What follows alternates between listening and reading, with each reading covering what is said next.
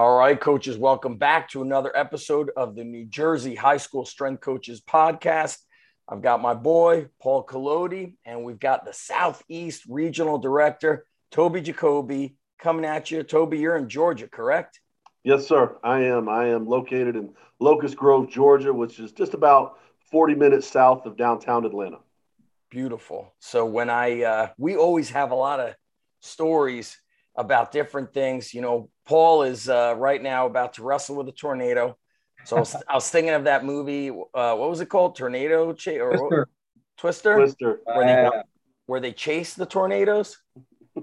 yep. So I'm not, I don't know.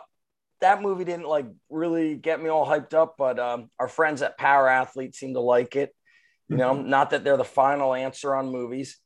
And um, when I years ago uh, spoke down at Georgia Tech, my wife, she's like, I didn't want to tell you that sometimes the storms are very bad and like uh, there's lots of delays. So I flew in and out on the same day, and it was like uh, driving the Jedi simulator. so I, I I always have that memory when somebody mentions Atlanta. That was a brutal flight, but ironically, I, I've flown in I think around like November, and it was smooth sailing, not one ounce of bumps. Awesome, awesome. Yeah, it's uh, it, it can be entertaining. You know, when you can deal with the the biggest airport in the world, Yep. uh, you you see some very uh, interesting things just walking through and, and all that. But uh, yeah, it's uh, it is definitely uh, an experience getting in and out of this place. I, I bet. Now, where are you from originally? You grew up in Georgia? Uh, I'm actually I'm a military brat. Okay. Uh, so I, I kind of grew up all over the world, but mostly in Georgia.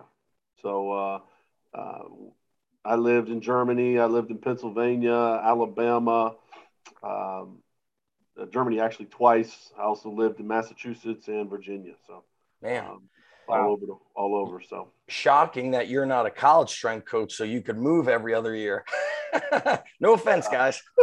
uh, actually, I did that for 15 years. Well, let, let's get into it. Give us a little history because um, we've seen some, uh, or you've probably seen a lot. You are, um Georgia is more dense with colleges. So you've probably seen, especially being a regional director, college coaches transitioning out, especially as the high school sector is becoming a legitimate full time career. Whereas I think 10 years ago or so, the majority was just something done after school for football. So give us a little history, my man.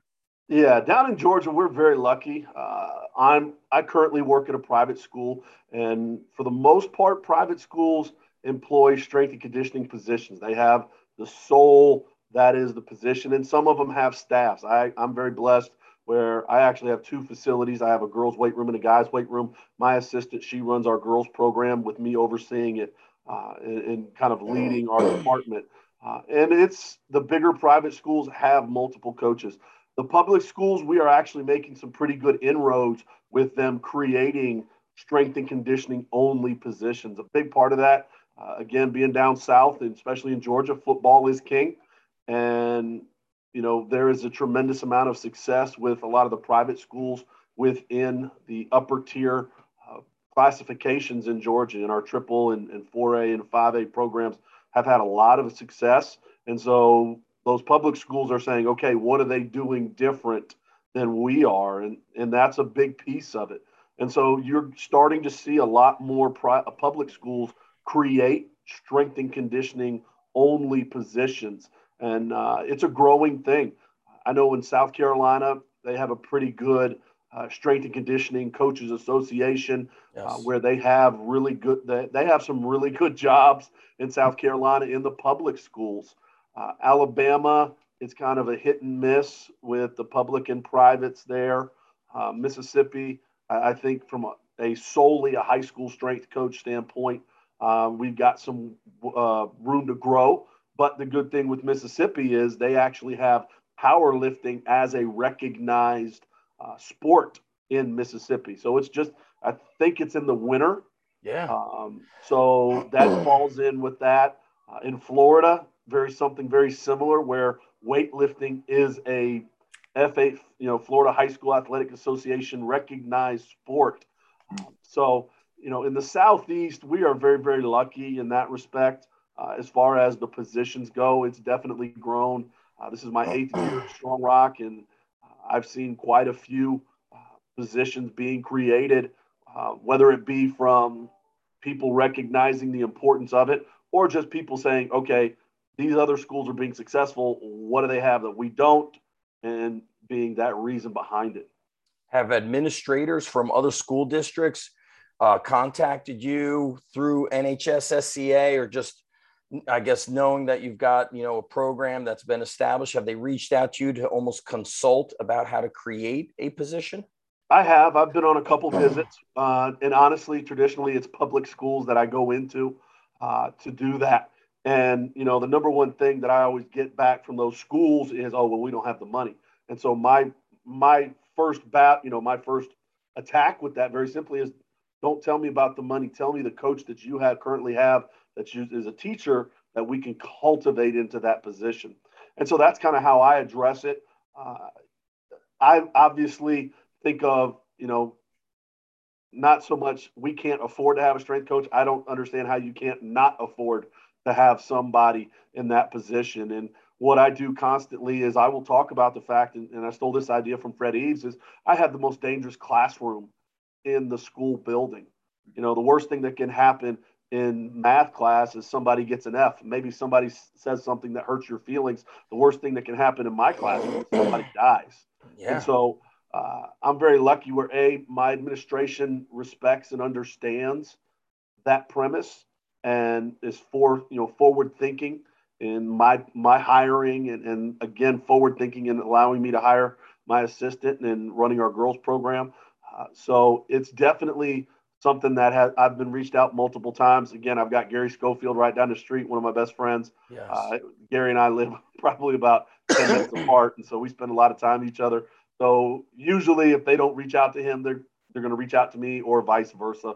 A lot of times, and, and you know, it's just one of those things. But I have been a part of some visits where I, I would talk to different administrators, talk to different principals. Um, we have a connection with the uh, Children's Hospital of Atlanta, where through our athletic trainer, and honestly, a lot of those inroads have been made through that because they contract out trainers so much that I've been able to make inroads with them to be able to get into a lot of schools as well. What do you mean? They have a strength coach in the hospital? No, no, no, no. It's a relationship the athletic trainers have. so it gets me in that door, or the athletic trainer will go to the administration and say, Hey, I'm seeing a ton of back injuries. I'm seeing a ton of this. Maybe let's look at this. And so uh, that's kind of how we've had to do it a couple times. Uh, but it's been fruitful, honestly. Gotcha. I see Paul. Paul got bumped out with the tornado. Um, so I, I um, this was uh, my question or kind of statement, kind of piggybacking on what you said, Toby, with the injuries. Um, I don't recall what the uh, statistic was, but I know there was a recent um, high school girl who died. Her basketball coach was running conditioning drills. I don't know if they were down south by you. It was in Georgia. I know exactly what you're referring to. Right. So you said, look, we've got injuries, but if this is done incorrectly with an unqualified individual, it's not like they're going to get sore, tired. We've got kids dying. And that right there should scare administrators enough to say, you know what? We need somebody to come in who understands how to safe, safely build back athletes, uh, integrate them into strength and conditioning from a you know freshman perspective, uh, kids who you haven't seen for the summer, and somebody who's not experienced. I mean, I hear stories quite often. Um, you know, kids I'm training are in a high school weight room, and they say that the coach allows the freshmen to come in and start doing power cleans and benching so uh, yeah, scary stuff. Paul, we were talking about um, the safety factor that Toby mentioned to the point where there are athletes who have actually died going through quote unquote strength and conditioning under a unqualified individual. Um, I know you were about to say something, Paul, but then you got kicked off from the uh, tornado. What do you got, buddy?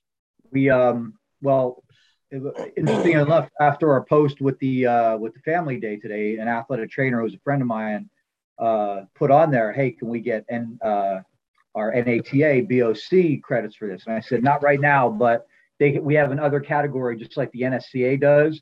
I said, "You put it in there." I've never been denied. Uh, I think the the NATA is starting to recognize that strength coaches kind of know what they're talking about, and that the crossover is getting getting stronger and stronger. And I know one of the first connections I made being an athletic trainer was with our president of our. We have a very strong athletic training uh, society in New Jersey, very strong. Um, so Kevin Briles was the was the president, still is, and I had some breakfast with him. We met halfway, as like an hour drive for each of us, and we talked. And he says, you know, I want to make you on the advisory board for us. Now that doesn't go a long way as far as just in within the athletic trainers, but what we need to do is take that and merge it with our state association. Uh, you know, Zach knows the NJSIAA, and really come in strong to them and say, all right, we have athletic trainers in every high school in New Jersey. That's a requirement. We need to have a strength coach in everyone as well.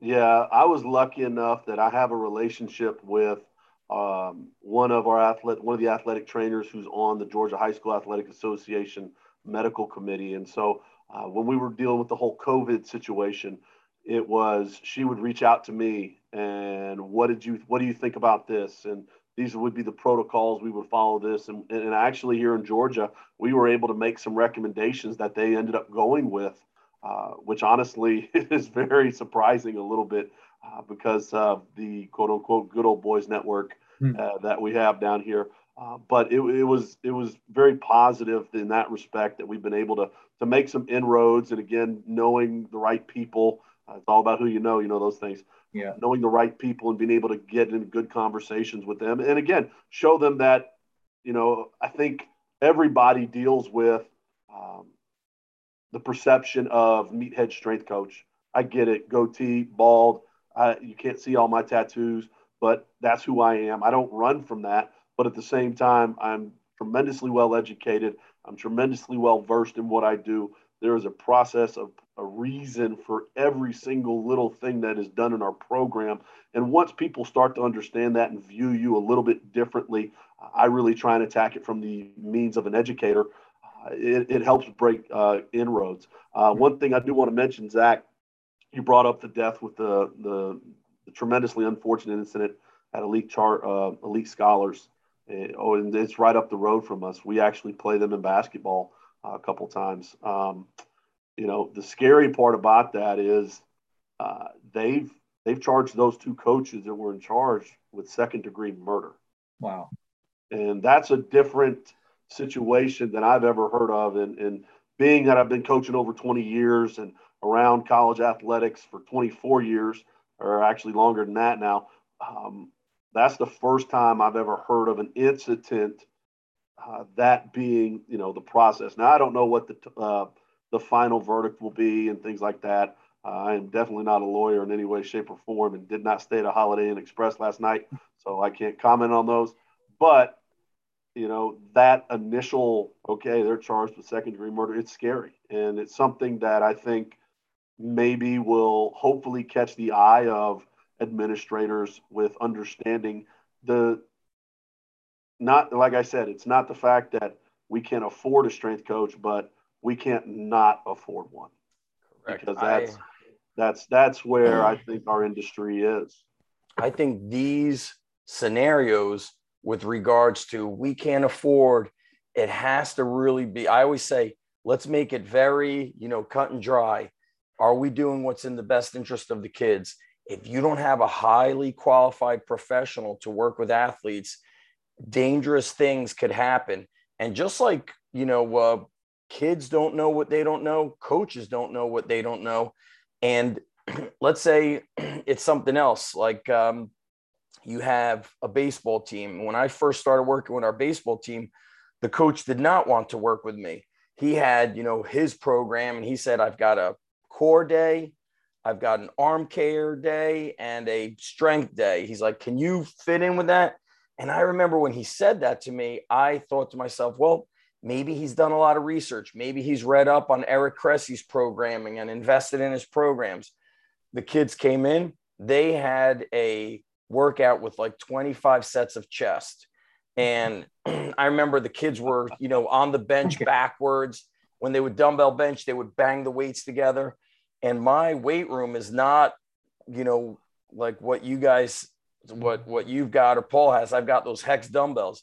You bang them one too many times, they're going to break and fall on your face, take somebody's eye or teeth out.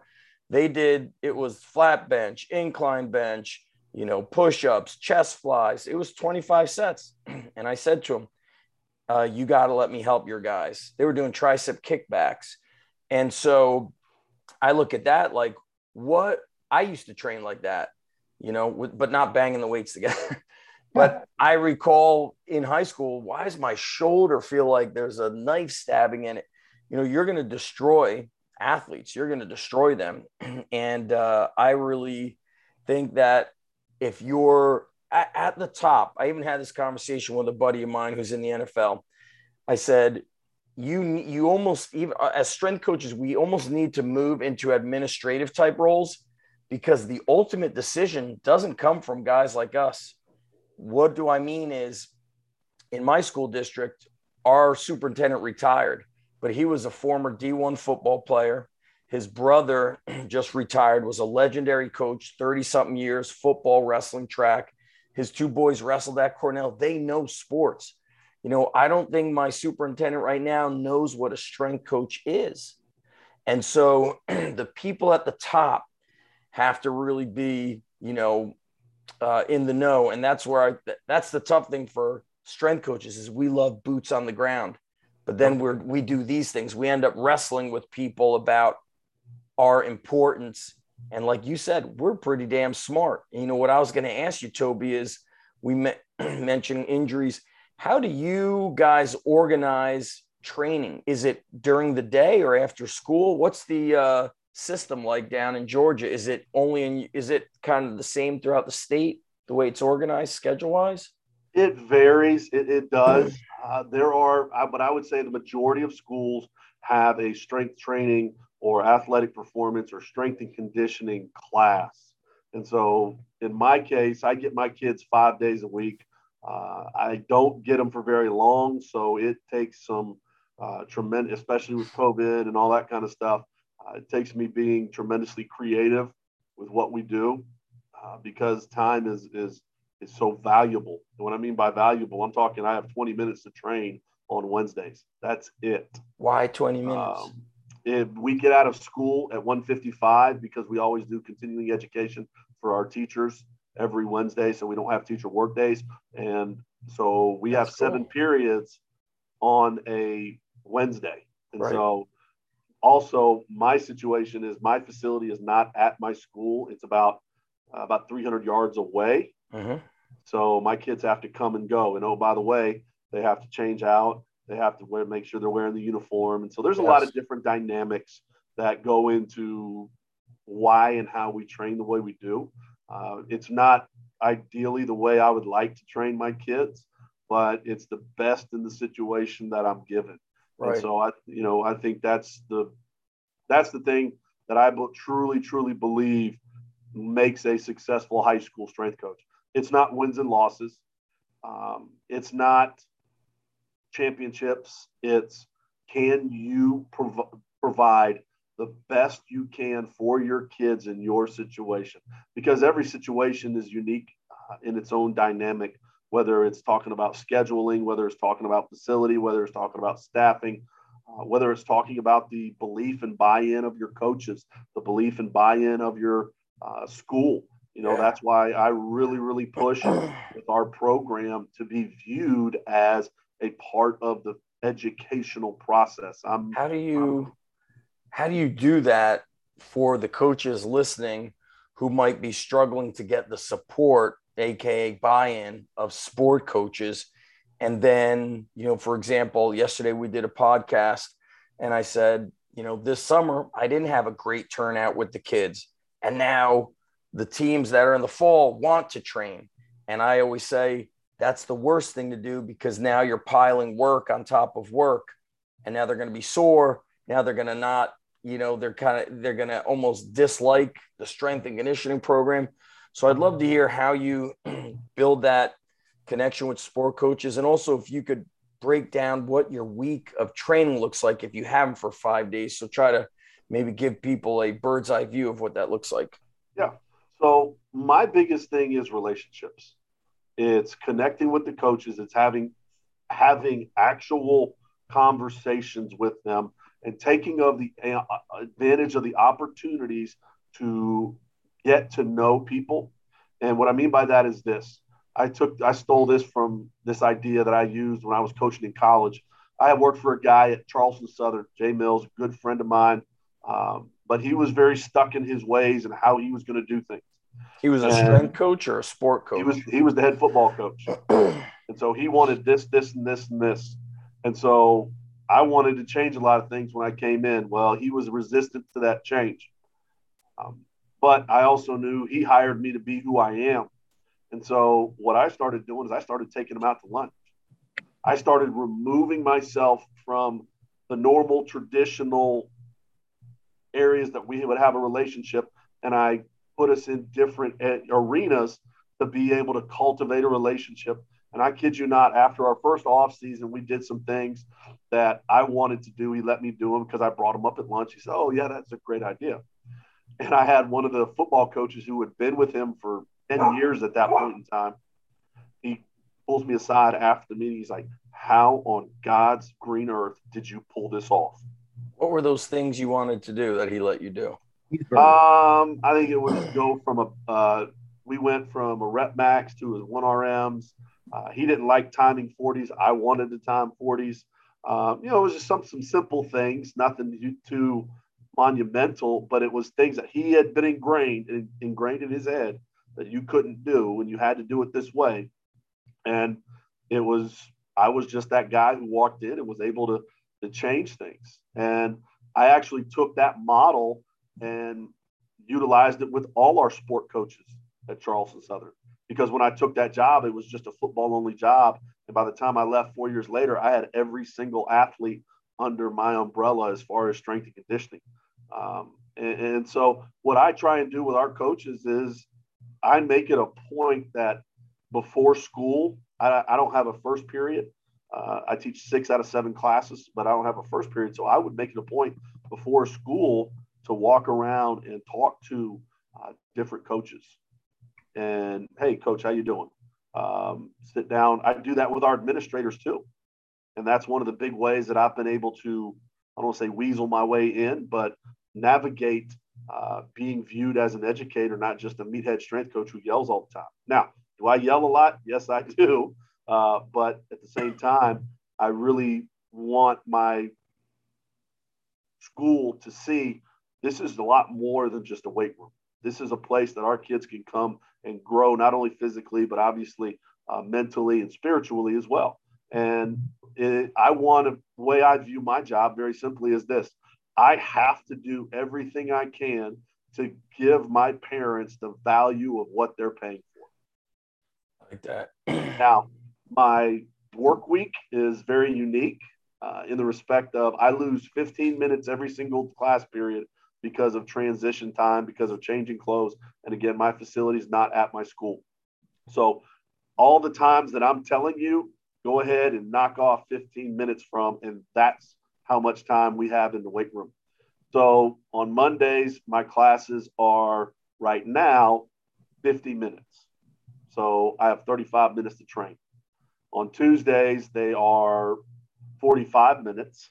So I have 30, 15, 30 minutes to train. on Wednesdays, they are 40 minutes. So I have 25 minutes to train. On Thursday, we go back to 50 minutes. And on Friday, it's 50 minutes. And again, there's a multitude of reasons of why that is. There's different things that we do. But to give you an idea of what we do during the week, Monday, our kids come in. We'll do a lower body explosive exercise. That will be our day where we will focus on our front squat. I'm a big front squat guy with high school athletes. We don't back squat. Um, so that's the day. You don't back it. squat at all? I don't. What's a warm up look like because you're on the time crunch, you know, to get everybody going? Well, again, COVID related, what we have to do is it's got to be it's got to be built in within about four and a half minutes. It's all in place. It's all dynamic. We incorporate a lot of our core work into our warm up. Uh, it's just part of how we've had to do it. Um, a lot of jumping jacks. We do a lot of quick feet drills, you know, to get the core temperature raised. Uh, and then again, what we're doing for that day, i.e., on Mondays, we're going to do a lot of, we're going to warm up with some body squats, we're going to warm up with some lunges.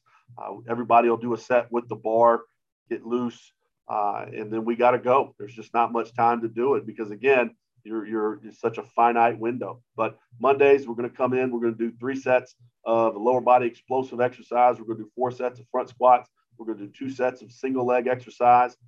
If we have time in class, then I have corrective exercises uh, specific to each kid that's on their sheet, and they'll do them for the rest of the time period. Then we're out of there. So what the kids are uh, they have like a sheet attached to the squat rack. Yeah, I put the sheets. I'm an uh, I I like I understand the tablets and all that and the technology. I love that, but I'm an old school sheet guy. How many kids are in a class? About I have anywhere from 25 to 34. Wow, that's going to be a lot of folders and sheets. Well, what, I keep yeah. Go ahead, Paul. What's the what's the training age like for those kids? So do you have you know a, a younger group? Do you are they just all mixed? Do you have athletes only? Here's the thing, and I have a unique situation. We're a K through 12 school, so I have my kids hypothetically, and actually being the PE department chair, I can dictate some of this. We actually start some of our kids uh, introducing them to the weight room in the fifth grade. Wow. And so we start in the fifth grade. It's only it's only a nine week block within the phys- regular physical education uh, PE stuff that they do, but it's a nine week block where we introduce introduce that uh, into their fifth and sixth grade PE classes. So by the time I get a hold of kids, and we have I teach two middle school classes and four high school classes. By the time I get my kids in the seventh grade, they've had 18 weeks of training that I know what they've been doing because I'm the one who said this is what we're going to do. My assistant is able to run that. Um, but then I teach two middle school classes. So my seventh and eighth graders, um, I have them. And actually, the way we have it organized is we have strength training one and strength training two. To get into strength training two, you have to have taken strength training one. If I have an eighth grader come in and say they want to take strength training two and they are they've never taken strength training one, they're in strength training one. And luckily, uh, because again, that whole educator piece, my guidance counselor understands the importance of them being in that class, regardless of where they are physically and things along those lines. Uh, but it, you know, we express and, and, talk about how important it is to be vertically aligned with what we're doing. So by the time I get my kids in ninth grade, I, their training age can actually be pretty decent, and technically yeah. they should be pretty proficient. Um, this is actually the, the group that graduates this year is actually the first group that I had uh, that I took over in the seventh grade. My first couple of years, I just did high school. I did boys and girls, and then after a while, I saw what was being done in the weight room, and I said I got to change it. And so this is my first group of kids, and all the kids that I had since the seventh grade are in our upper tier training programs. And it's the first time we've ever had that. All my seniors are in our upper levels of training. And so now, are they monsters and beasts? No, but pound for pound, they are tremendously strong. They have minimal physical deficiencies, and you know they're solid athletes for what we do at our place.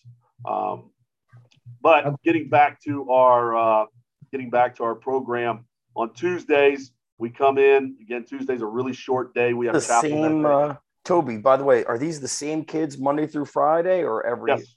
Okay. Monday through Friday, same kids. Nice. Um, so Tuesday, what we'll do is it's a short day. We have chapel. We come in. We'll do two. We'll do two movement, uh, two sets of an overhead exercise, um, depending on what it is. Then then we'll come in and we'll do five sets of pause bench. I'm a big pause bench guy. That's part of my powerlifting background. Also, I've seen a significant decrease in our shoulder injuries from doing a lot of pause benching. Nice. Uh, it, it hurts our bench numbers. Right. But I could care less about our bench numbers. I want to see our bench progress and our upper body strength progress in a safe manner. Um, Wednesdays, we come in. Now, now, again, one thing we do, I do a lot of supersetting. So my kids are moving the whole time. I, you know, density of training is a must for us. Um, but on Wednesdays, we come in, we have five sets of power clean and they're out the door because again, it's such a short time frame that they're in the weight room. You And clean then- from the floor, from blocks, from the hang. Uh, when on Wednesdays we clean from the floor. I do. I like the power clean. Uh, it's just something I've always enjoyed, and I, I like the overall benefits that you can reap from it. And again, again, with all the the minimal amount of time I have, I have to get the biggest bang for my buck. Yeah. I have to get everything I can because guess what? I don't have an hour and a half to train my kids. I got 20 minutes on Wednesday. Good luck. Um, Thursdays, what we'll do is we come in and we actually do an upper and lower body accessory exercise. So we'll come in after our warm up, we'll do three sets of a lower body accessory exercise, and then we'll do four sets of an upper body accessory exercise. Again, we'll have supersets that go along with them. What's a uh, what's an example? Let me go back real quick. What was like your overhead lift? What was the recent overhead lift you guys did? We do, we do. It, it varies, and why I say that it varies very simply is this: um, I don't believe in making a baseball, basketball, softball, volleyball, football program. My kids, it doesn't work. The reason being is all my kids are multi-sport athletes. All my kids deal with that kind of stuff. So we actually have sport classifications. So I'm you know, a military brat, like I mentioned earlier. So I have the artillery, I have the cavalry, I have the infantry. And so basically, my artillery kids, those are the kids that traditionally don't like lifting weights. Those are my more endurance capacity kids. Those are the kids who are going to have minimal loading in competition. Uh, and they're going to be my implement driven sport kids. So my pitchers with baseball and softball, my golfers, my tennis kids, my cross country kids, um, my shooting team. Uh, we do have a shooting team. My equestrian team. We have an equestrian team. Um, those those kind of kids are going to be in that program. So when I say overhead lift, for them it just may be a medicine ball slam. That may be it. Yeah. But for my infantry kids, which is my collision sports, my football, my lacrosse, my wrestling, my throwers on my throwers on a track team, that could be uh, a dumbbell snatch. You know, that could be a hang snatch. It all depends on where they are because not only do we classify sports, but in the high school, we have four different levels of training that is based off of. Um, I'm working on, I'm working on developing probably about 12 different KPIs. Right now, we have eight. Uh, I'm working on actually going even more in depth on this because I want to, uh, I really want to hone in on some things. But we have eight different things that we look at that dictates who, you know, what program you're in. So um, you walk in our weight room and you could see possibly any one of 12 different programs going on at one time. Um, and again, it, it's it's a lot of work on my end, but I think again, like I talked about, that's the value that parents are putting into our school and the value that I believe I should be giving to them. And so there's a lot of I don't I don't use this term. I use a different term. Uh, and Paul will know this one for sure. Differentiation within our program, a tremendous amount. You use that term with you know I use that term with uh, our academic dean one time, and it blew her mind that I knew that term first off, and then it blew her mind that I was actually properly implementing it. Um, so it's it's we have a unique program, but my biggest goal and focus with our kids from a program standpoint is to, to give them exactly what they need when they need it uh, from a training stimulus standpoint. And you know we've been able to pull that off uh, pretty successfully. This is something that I have cultivated over. Uh, I think I started this back when I was at Western Carolina as the head strength coach, and uh, my last year there in 2005 was the time that I started really diving into different types of systems uh, as far as training. Back in, you know, when I started it, first off, every, you know, when I first started, everybody did the same workout. And then a couple years later, then everybody started doing, you know, line skill combo as far as football goes. And as time's gone on and things have changed, now you're starting to really um, I started to really focus on trying to meet the needs of the athletes that I had at the time, not trying to take the athletes that I had and put them into a program that may not fit them. I'll never forget uh, University of Texas won the national championship, and I had our defensive coordinator come to me and say, you know, well, Texas won the national title, so why don't we do Texas's workout? And uh, I'm probably the best comeback I've ever given in my life. I said, Coach, I will do Texas's workout when you bring me Texas's players. and it, but it's the truth. Um, and I think a lot of times as strength coaches, we a we do what we know, we do what we've done, and we do what we like. But do we always give the best thing for the kids and what they need, when they need it, and where they need it? And so I've had to take a step back. Um, you know, I'm a power lifter guy. I love squatting seven, eight, nine, you know, hundred pounds. That's not a problem for me. Um, but is that what's best for my kids? Probably not. You know, we talked yeah. about the front. We talked about the front squat earlier.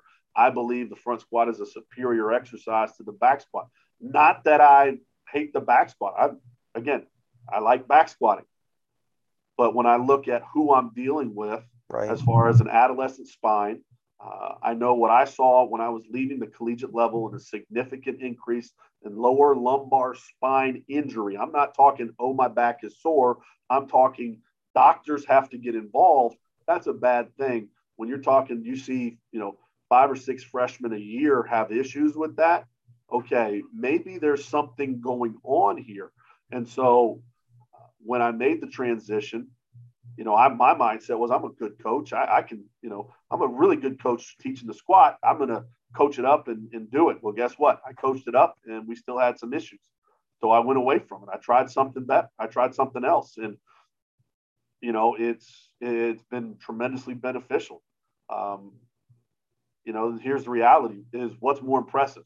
You know, when, when people ask me, I had a coach ask me one time, how can I get my football coach to buy into not back squatting and only front squatting? Right. I said, okay, here's the question. What's more impressive, a 400 pound front squat or a 500 pound back squat? 400 pound front squat. Yeah, I, it's so funny you say this because the past few years, I say, if you put a gun to my head and said back squat or front squat, I'm going with the front squat. And I don't know if we mentioned this, Paul, but uh, I, I've mentioned it on my own podcast where I didn't teach the front squat in the beginning because I hated hearing the kids complain about their wrists. And it was like an emotional issue of my own. And then I realized it's going to bother them for like maybe the first session or maybe only two or three of the first sets. Then they're going to realize this ain't so bad. And then two to three weeks in, they're squatting better. And I've also found that when they back squat, they tend to go too heavy and squat high. And the front squat promotes a, a full range of motion mm-hmm. more mm-hmm. often.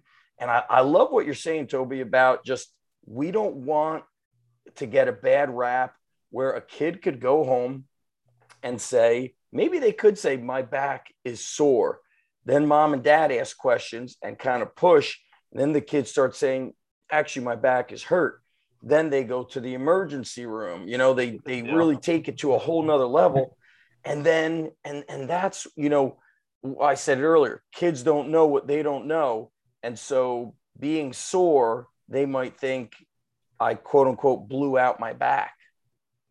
These are things that coaches need to um, keep in the front of their mind. And I'm, I'm harping on it because, you know, this is a podcast centered on high school strength coaches.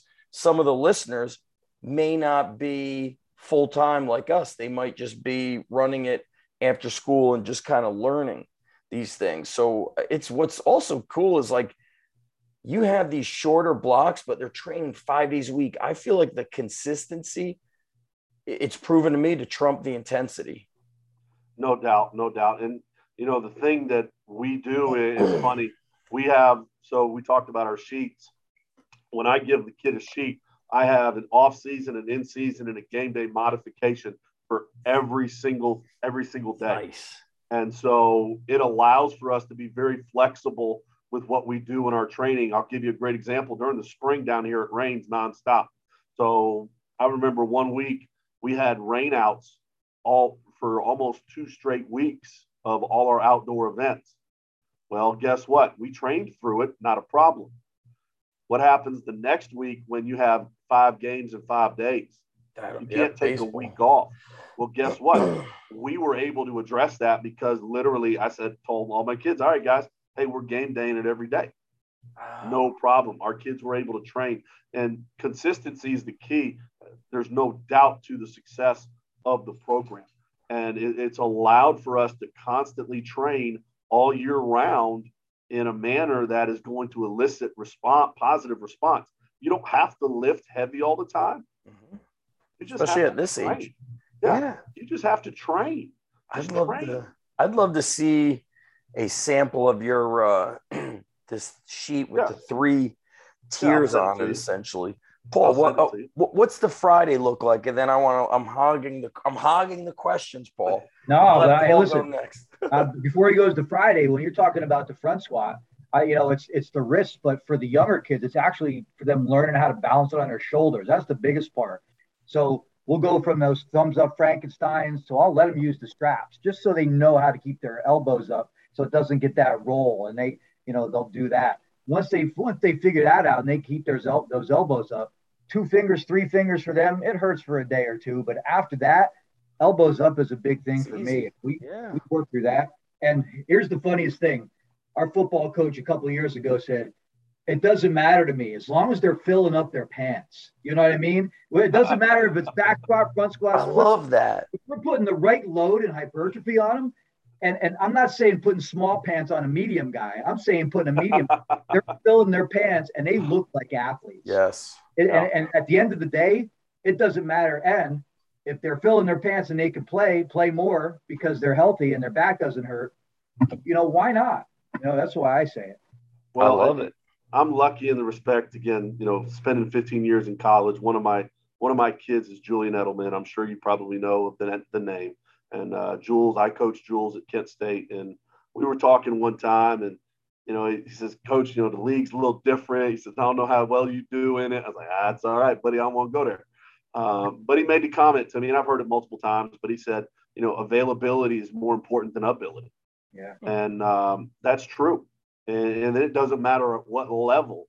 Um, you know, I was so lucky as a graduate assistant to be at the University of North Carolina, Chapel Hill, and during the time I was there, a guy by the name of Brian Simmons, who's a first round pick, played for the Cincinnati Bengals for a long time, uh, was actually on injured reserve that year, and so he was back training. And uh, I will never forget, it was around the combine time, and uh, we had a, you know we had four guys drafted off that team, and we had some players now. We had some. We were loaded. And the next year was even better. We had the sixth, uh, the sixth and the second pick in the draft on the same D line that year. Uh, ridiculous. Um, you know, Julius Peppers, first ballot Hall of Famer, that kind of guy. Well, Brian and I were talking, and I said, Brian, you know, what did you, what, you know, first rounder went to the combine. I said, you know, what did you do when you went to the combine? I, we were talking about 225 reps. He said, I did, you know, 17. And Brian's a big dude now. He's six four. He's probably about 240, you know. And I was like, 17. It's like, uh, he's like, but bro, it don't matter. If you can't get there, it don't matter what you bench, squat, or clean. He says, I was 240 pounds and I ran 455. I said, okay. Yeah, it makes sense. Right. Um, but, you know, I I think it's just one of those things that uh, you have to look at what's the most important. And mobility and movement for us is tremendously important. The reason I tell you that story is Friday. Friday is a mobility speed day. Um, what we'll do sometimes is we'll warm up and we'll run flying tens. We'll run 10 yard sprints. Uh, we will test and avert every once in a while. We'll test in the broad every once in a while. Uh, honestly, a lot of it's dictated on weather if I can get outside because the one good thing about my location is I'm right at our football field and our track. So I'm able to do that kind of stuff. And so that's what I use Fridays for, on top of the fact sometimes on Fridays, I just don't have time because of our schedule on Fridays, whether it's a half day or a grandparents' day or you know something else. My first year, I my mindset was I'm going to lift Monday, Tuesday, Thursday, Friday, you know, all year round. And my first semester, I realized if I had 16 Fridays to train, we trained nine of them because it was just different schedules. And so I learned early on a Friday into high school, that's a roll of the dice. And so, uh, you know, I just had to, to make that change after my first year. And so we lift Monday through Thursday. That way I can get everything in. It works out well for like this week. we are having uh, we're actually having our first in-service day on Friday. So I get all my training in as far as lifting goes.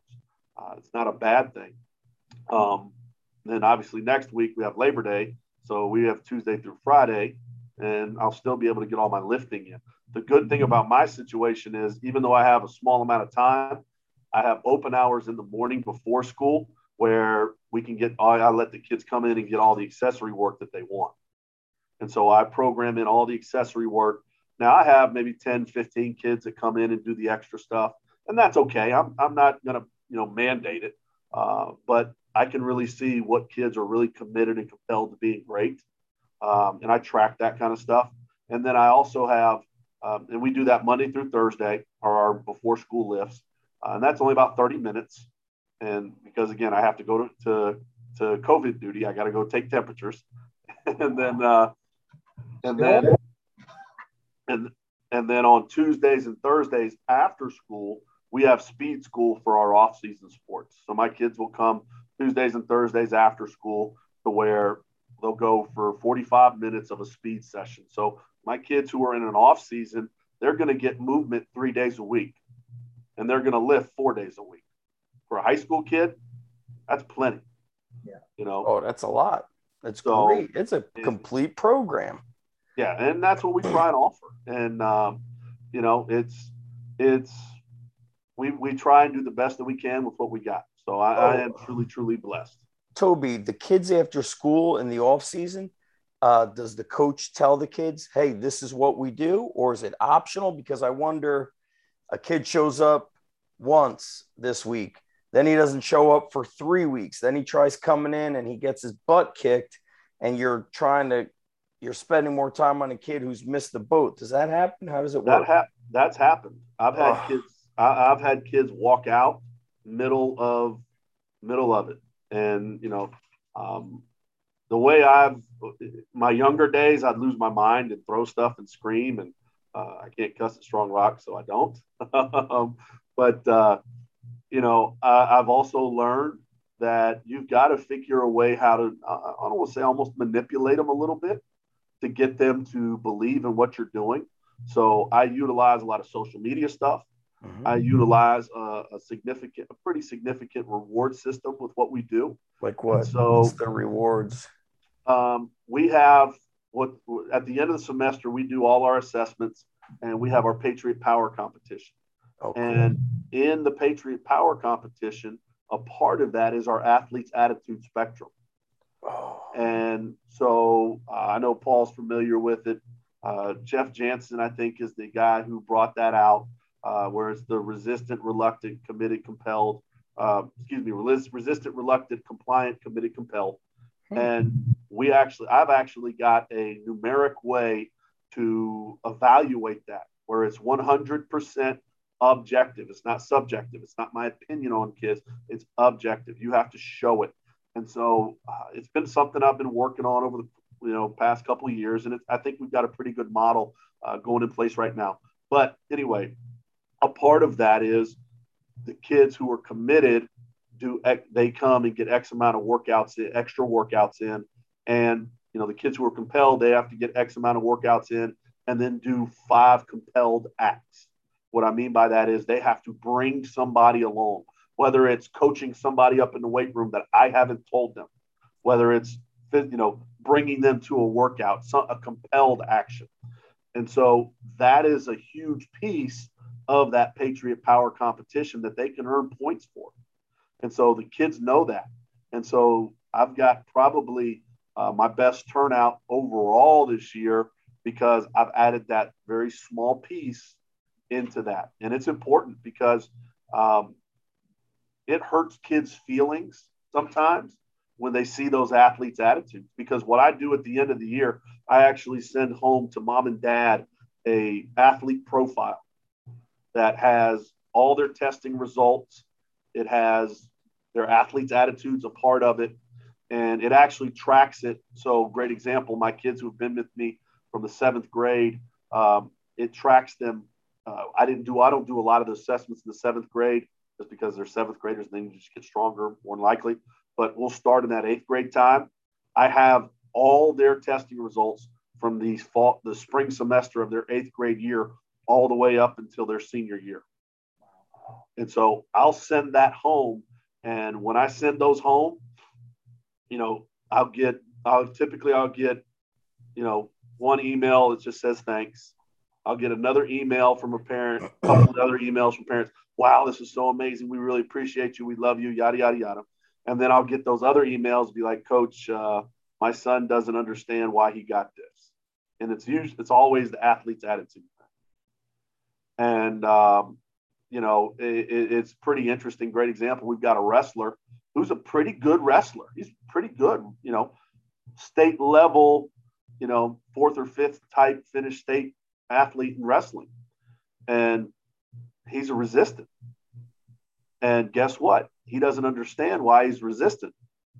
And it's very simple. It's because he doesn't dress out right. He doesn't wear the right things, so on and so forth. It has nothing to do with how great of a wrestler he is. But guess what happens? And I've seen it firsthand when he gets to that state level. When he gets to those guys who knows how to wrestle, he has no recourse for them. And that resistant, reluctant stuff starts to come out. Yep. And it's doing those little things. It, you know, I harp on my kids all the time about the little things, and, yes. and you know that is, I'm a firm believer in the little things. You know, they don't allow the good things to happen; they allow the greatness to happen consistently. And, and I always use the parallel. You know, growing up in the '90s, everybody knows Michael Jordan and yada yada yada. We can all talk about the LeBron Michael debate. That's neither here nor there. Michael's better, uh, but. Uh, you know, I, I use the analogy. How many times have you turned Sports Center on and oh, this guy goes for 50 points, and then he goes back to averaging 10 a game? While you look at what a guy like Michael Jordan would do, where he hit 50, 45, 40, 50, 50.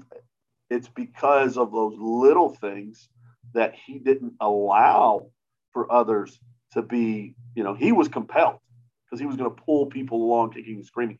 And, you know, that's what we're trying, I try and instill in our young men is constantly, you know, we talked about Fridays in our schedule. And one, one thing I try and do on Fridays is we do, uh, we call it in our world, uh, BWI, Biblical World Integration. Being in a Christian school, we have to do that. Um, a lot of people probably call it character development. And so I do that. And typically I center ours around our core values. Uh, I'm a big acronym guy. It helps. I think acronyms help for kids to remember. Our core values are respect, excellence, accountability, performance. And that goes right along with Galatians 6 7, basically saying, reap what you sow. And so we talk about those core values constantly. And I'm going to utilize examples in life in general of how those core values are important. Uh, and then, you know, I stole this from Garrett Keith and his idea of having his kids talk about how they view those core values. Having somebody say, okay, give, you know, Johnny, show me, tell me somebody who you saw exhibiting the core value of respect, because that's what we're talking about this week. Excellence, whatever it is. And um, not only does that meet a need that I have from an educating standpoint, but it helps those kids realize um, there are more things that are important than just the iron. Now, we're talking to the guy who gets up at 420 every morning to go lift weights. I'm gonna get up tomorrow 420 to go deadlift. But you know, there's more important things uh, long term. And I tell my kids, my whole goal with them is very simple. The last time they walk out of my weight room, that I have done everything I can and they have done everything they can for them to be the very best version of themselves. And that is why I do what I do. That's why I may lose my mind some days. I lost my mind this morning on a kid, but it was needed. Um, I didn't feel bad about it. I did it in the right way, but it was needed. What did you? Um, um, I'm echoing here. What What did you do that to kind of connect with this kid or reprimand him or whatever, you know, losing your mind because oh, I, I just called him out. I called him out and screamed. You know, it went from uh, Coach Jacoby's normal voice to oh crap, everybody shut up and you know backed away from him because they got scared because they got they knew I was really mad. Um, you know, but it's it's one of those things that um, we just had some uh, renovations done to our weight room. Uh, I think a lot of people have seen those pictures. Yeah. Uh, but uh, you know, I told my knuckleheads don't drop the dead gum bar, and this kid was kind of you know constantly doing it, and so I just lost my mind on. Him. He dropped And- the uh, empty bar. He dropped they dropped a bar with weight on it. I said, you know, guys, you know, we explained this, we went over this. I don't like saying things twice. Um, you know, and then it was one of those situations. I brought him aside privately and said, "Are you kidding?" I could. I, I I said, I understand if it's a ninth grader who has no clue what how we do things. You're a junior. You know how we do things. You know the ex. And he, you know, he tucked his head and said, "I'm sorry, coach." And it was a knuckleheaded moment, but I utilized it and it serves for the understanding that not only am I going to hold them accountable, but nobody is above being held accountable, which I think is very important. You know, I, I did that when I went to Kent. I made the big mistake when I went to Western. You know, I've taken over a lot of programs. Um, when I left Western Carolina and went to Kent State, I I learned from a previous mistake, and so um, when I got to Kent State, I asked the head football coach. I said, "Who is the biggest, baddest dog we got on our football team?" I said, "I need, you know, I want to talk to him." Before I ever met the team, so he got me with the kid. We sat down, and I said, "Okay, I've got two weeks before the season starts. I started in July. Crazy time. That's a whole nother com. That's a whole nother conversation for another podcast."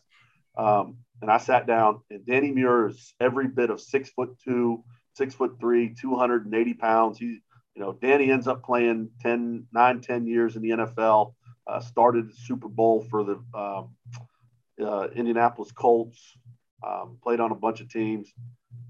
Probably the only player I've ever really been scared of in my entire life. I've never told him that. but uh, I saw him get mad one time and swing on one of his teammates, and I was like, oh, I, you know. But I told Danny in our first meeting, I said, I'm going to pick on you every second until camp starts, and I'm not going to stop. I'm going to attack you nonstop. I'm going to attack your manhood. I'm going to attack who you are. Because if I can do that as a leader, everybody else is going to see it. Now, it's not personal. And I, you know, I know what you want. I, I you know, and I obviously we had a conversation first before I brought this up. And I said, I can tell your heart, you want this team to be successful because they were coming off an oh, I think a one and eleven season, and um, we had that conversation. And he said, "All right, coach, I'm with you." I said, "You know, you've got I, I how our team will respond during the season is going to be how you respond in these next two weeks." And so for the next two weeks, I rode that kid absolutely positively in the ground. The good thing is, A, he understood it, and B, it resonated throughout our entire program to where we improved to, you know, they were bowl eligible for the first time in 20 years that year.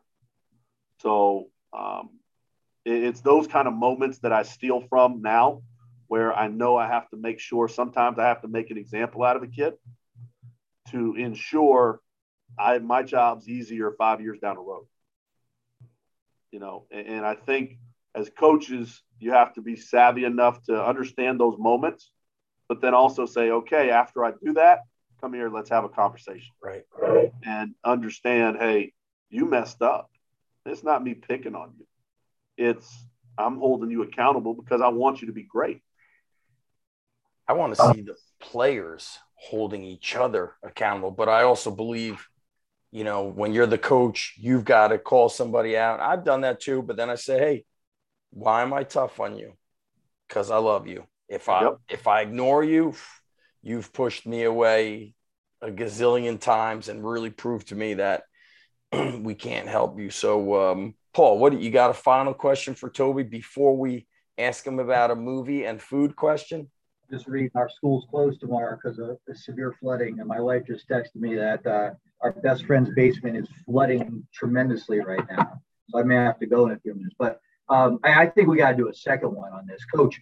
You know, uh, you know, if you read Martin Rooney's book, Coach to Coach, it talks a lot about what you were talking about, and you know, the last 30 minutes of the conversation to me, we can talk about differentiation. We can talk about sets and reps and meathead mentality. All of that pushed aside, you know, making sure that the kids have life lessons when they leave the weight room, not just sets and reps lessons.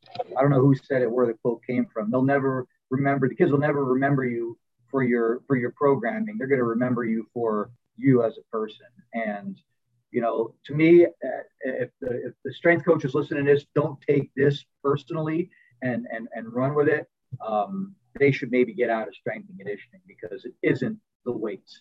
It is about discipline and commitment and all of those things. And man, if the kid can walk out of Hunterdon Central or Middletown South or Strong Rock with those uh, under their belt, um, they're going to be great for the rest of their lives. And I, that's that's the way I look at it, and that's the way my daughter is because I coached her that way at University of Pittsburgh.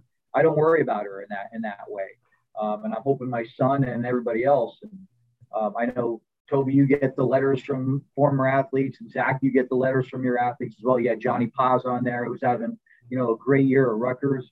Um, I just think that to me, that's the way strengthening if, if we want the administrators to buy in and believe in what we're doing we have to show them that what it's going to do. And um, um, i appreciate everything you talked about toby. And, uh, and that's my serious side right there. And i know zach talked about the movies and the food and i didn't get my notebook upstairs. Zach i got a notebook three pages of rib I, don't even know what to call it. They're just instructions. I called Toby one day and said, Hey, I'm doing ribs. He's like, Get a notebook. So I got my notebook out. I have three pages of notes from taking the membrane off to the mustard. Come on. Where are you going? Oh, sorry, my wife's yelling down at me. But sorry. Um, and I, I got to say, the ribs were the best I've ever had if you haven't, and again, strength coaches, if you haven't looked at Toby's Facebook, Twitter, or saw the tomahawk steaks coming out of his oven, Damn. yes. Hey, they ain't coming out of no oven, brother. They coming out of the smoker Smoke. and the uh, uh, grill. Now, what, what do you? What's your up. grill, Toby? You have the uh, green egg. What do you use? Oh, shoot, no, I ain't, I ain't, that works strong, buddy. ain't no Get green egg. Out. Yeah.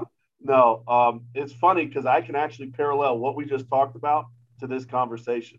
Because one of the things that we do, and it's something that is kind of taken on legend at my place, is the summer cookouts at Coach Jacoby's house, where I will, and you want to talk about cultivating relationships and things like that, and getting the kids to understand uh, you truly love them and care about them. Spend 12 hours cooking for them and they know you spent 12 hours cooking for them because they'll walk in and they'll see they see me running around my house pulling out ribs pulling out tomahawk steaks pulling out all this stuff.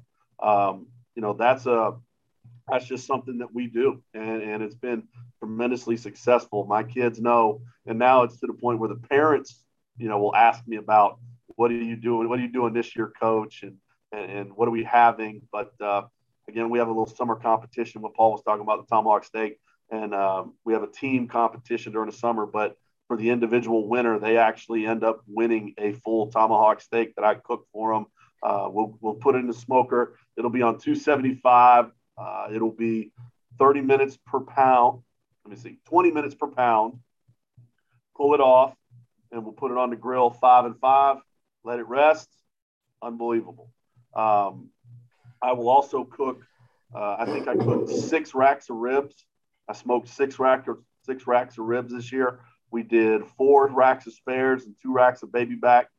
Um, my wife, being a true Southern belle, every once in a while she'll cook fried green tomatoes. If you've never had fried green tomatoes, you are missing out. I promise you. Wow. Um, Zach, you will have to come down just so my wife can cook you fried green tomatoes. it will change your life. Hey, I, and I admit, I, growing up and, and, my my family was from the South, I, I couldn't do it. I got married. My wife was cooking them. I tried it. Heaven, absolute heaven. Fried um, tomatoes.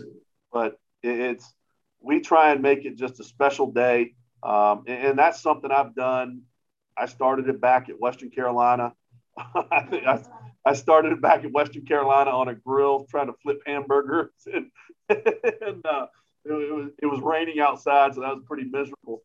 But uh, anything barbecue, I'm down for.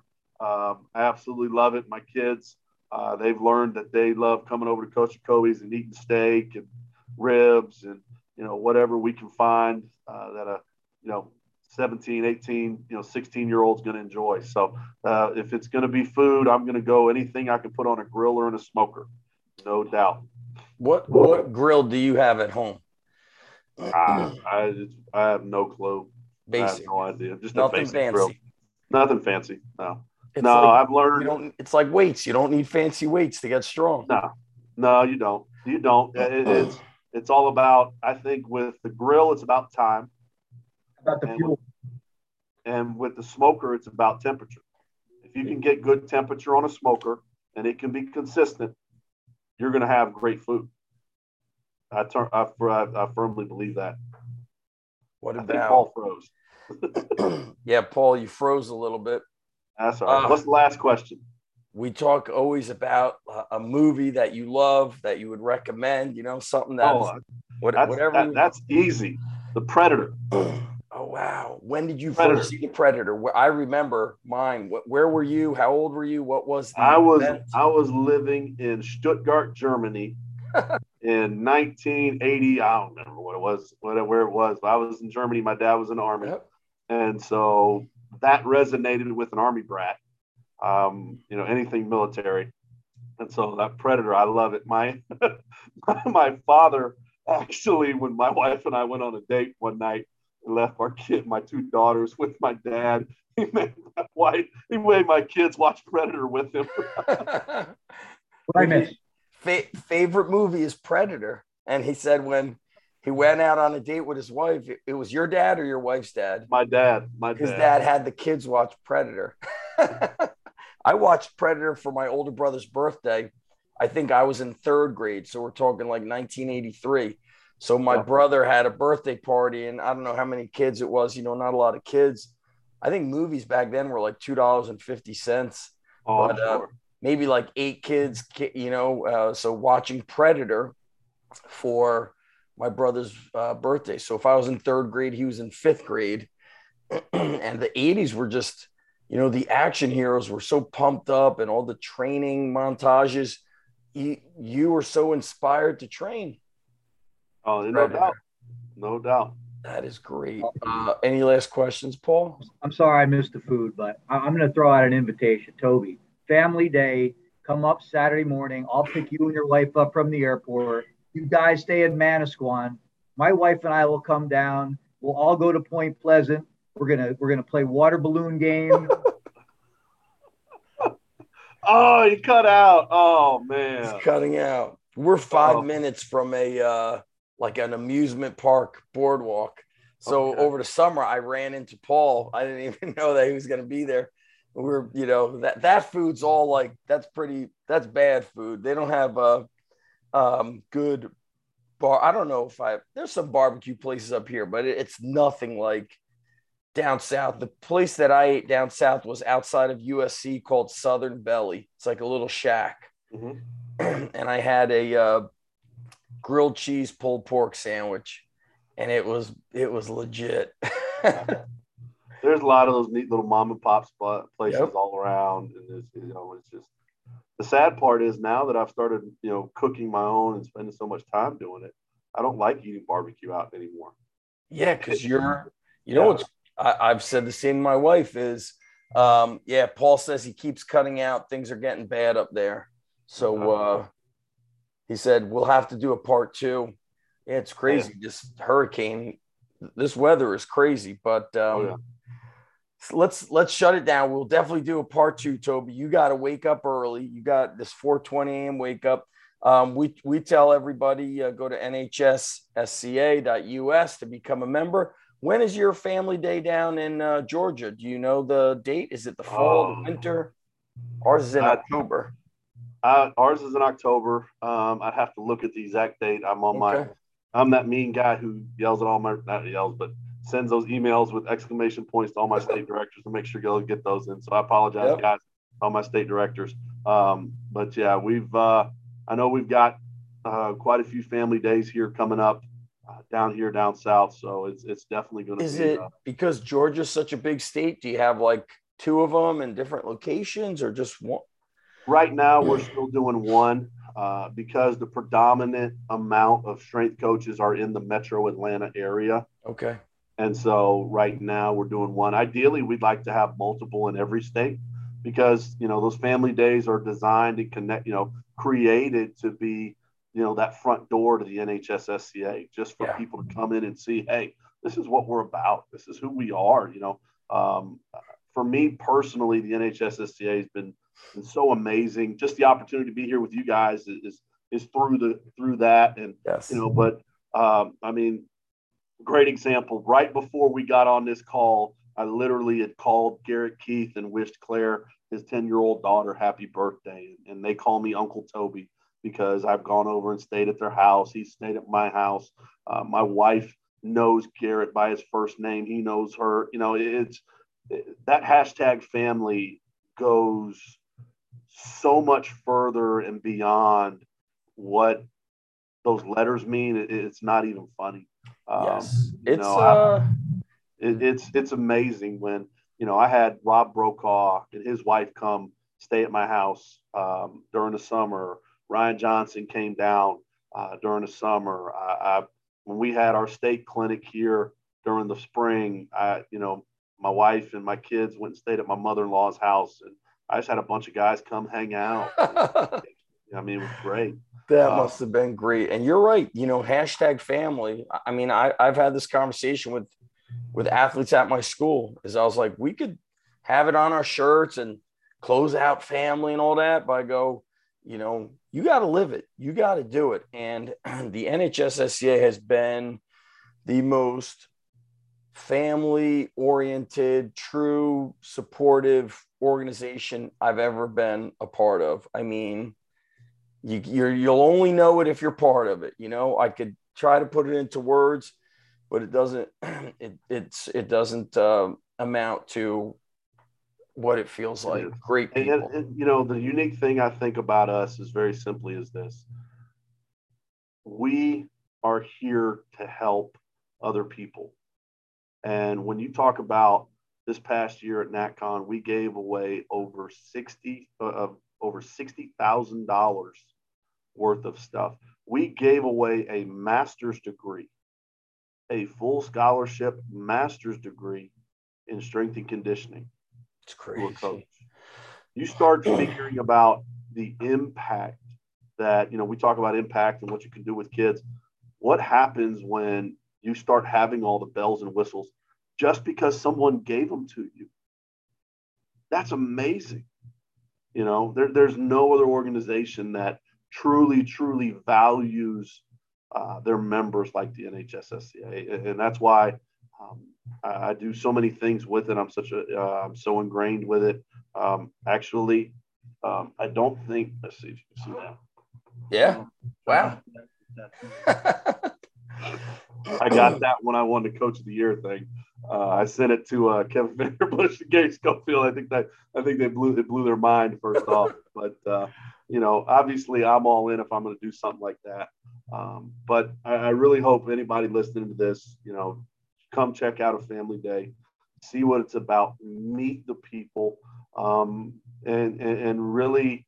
Um, I I hope and pray that you know end up seeing what I see and what I've known for years now and, and what I've been able to experience.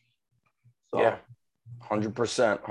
I mean, yeah, I love it. If you're involved in high school, of whether you're private sector, public school, private school, part time, full time, you got to be part of the NHSSCA. Great people. So, Toby, is any of your um, because I know you kind of handle the um, continuing it like we have the back end of the website where people could um, put in um, you know program design videos fundraising. I sent the video of a tour of a weight room. Mhm. um, how much or how often are you updating? What do we call that section? Continuing education or professional uh, development? professional development. do we you update try- it once a We try and yeah, we try and get something out uh, once every two weeks, Oh, uh, whether it be a presentation um, or something along those lines. I think um, a lot of times it's finding um, you know, we're still working within the parameters of uh, our core, current website and things like that. Like the video, it was too hard to, you know, we don't actually house our videos on our website. So I'm working through that process. Yeah. Uh, we use a third party with that. And so, um, but yeah, we try and update that consistently. If anybody's interested in contributing to that, please reach out to me. Um, my email is on our website under the leadership tab. Um, you know, uh, you can hit me up on social media. I'm on Twitter, Instagram, um, on Facebook, all that kind of stuff. So, uh, you know, if anybody's interested, please feel free to, to let me know. Nice. You're the man. This has been awesome. For everybody listening, go to nhssca.us for the family day. You click on events and you have to register for the family day. Those are free events, but we still want you to uh, register. And of course, um, as a member, there's different levels of membership. So if you're a college student, um, there's a uh, different rate for college students. And uh, it's going to be interesting to see some of these college kids now being able to uh, intern at the high school level versus just at the collegiate level. And I'm like you, I've been at all the levels, and uh, the high school level is the most challenging with the schedule, the numbers, the just yeah, it's very challenging, and uh, of, of, course for for very you know uh, all all good though. But it's been great. You know, you want to be challenged as a coach. So uh, for everybody out there, um, you, if you're watching this on YouTube, please like, drop a comment or question, share it with friends, and um, we're anywhere you could listen to podcasts. So that's all we got. And uh, Toby, just hang tight. I'm going to stop the recording. Paul, we're just shutting it down, and um, I'm just going to stop the recording, and we're going to say goodbye to each other. Toby, thanks again, my bro, and thanks. Thank you, brother. Appreciate it. Thanks to everybody for listening. Thanks to my bro Paul, as always. And we're going to stop recording.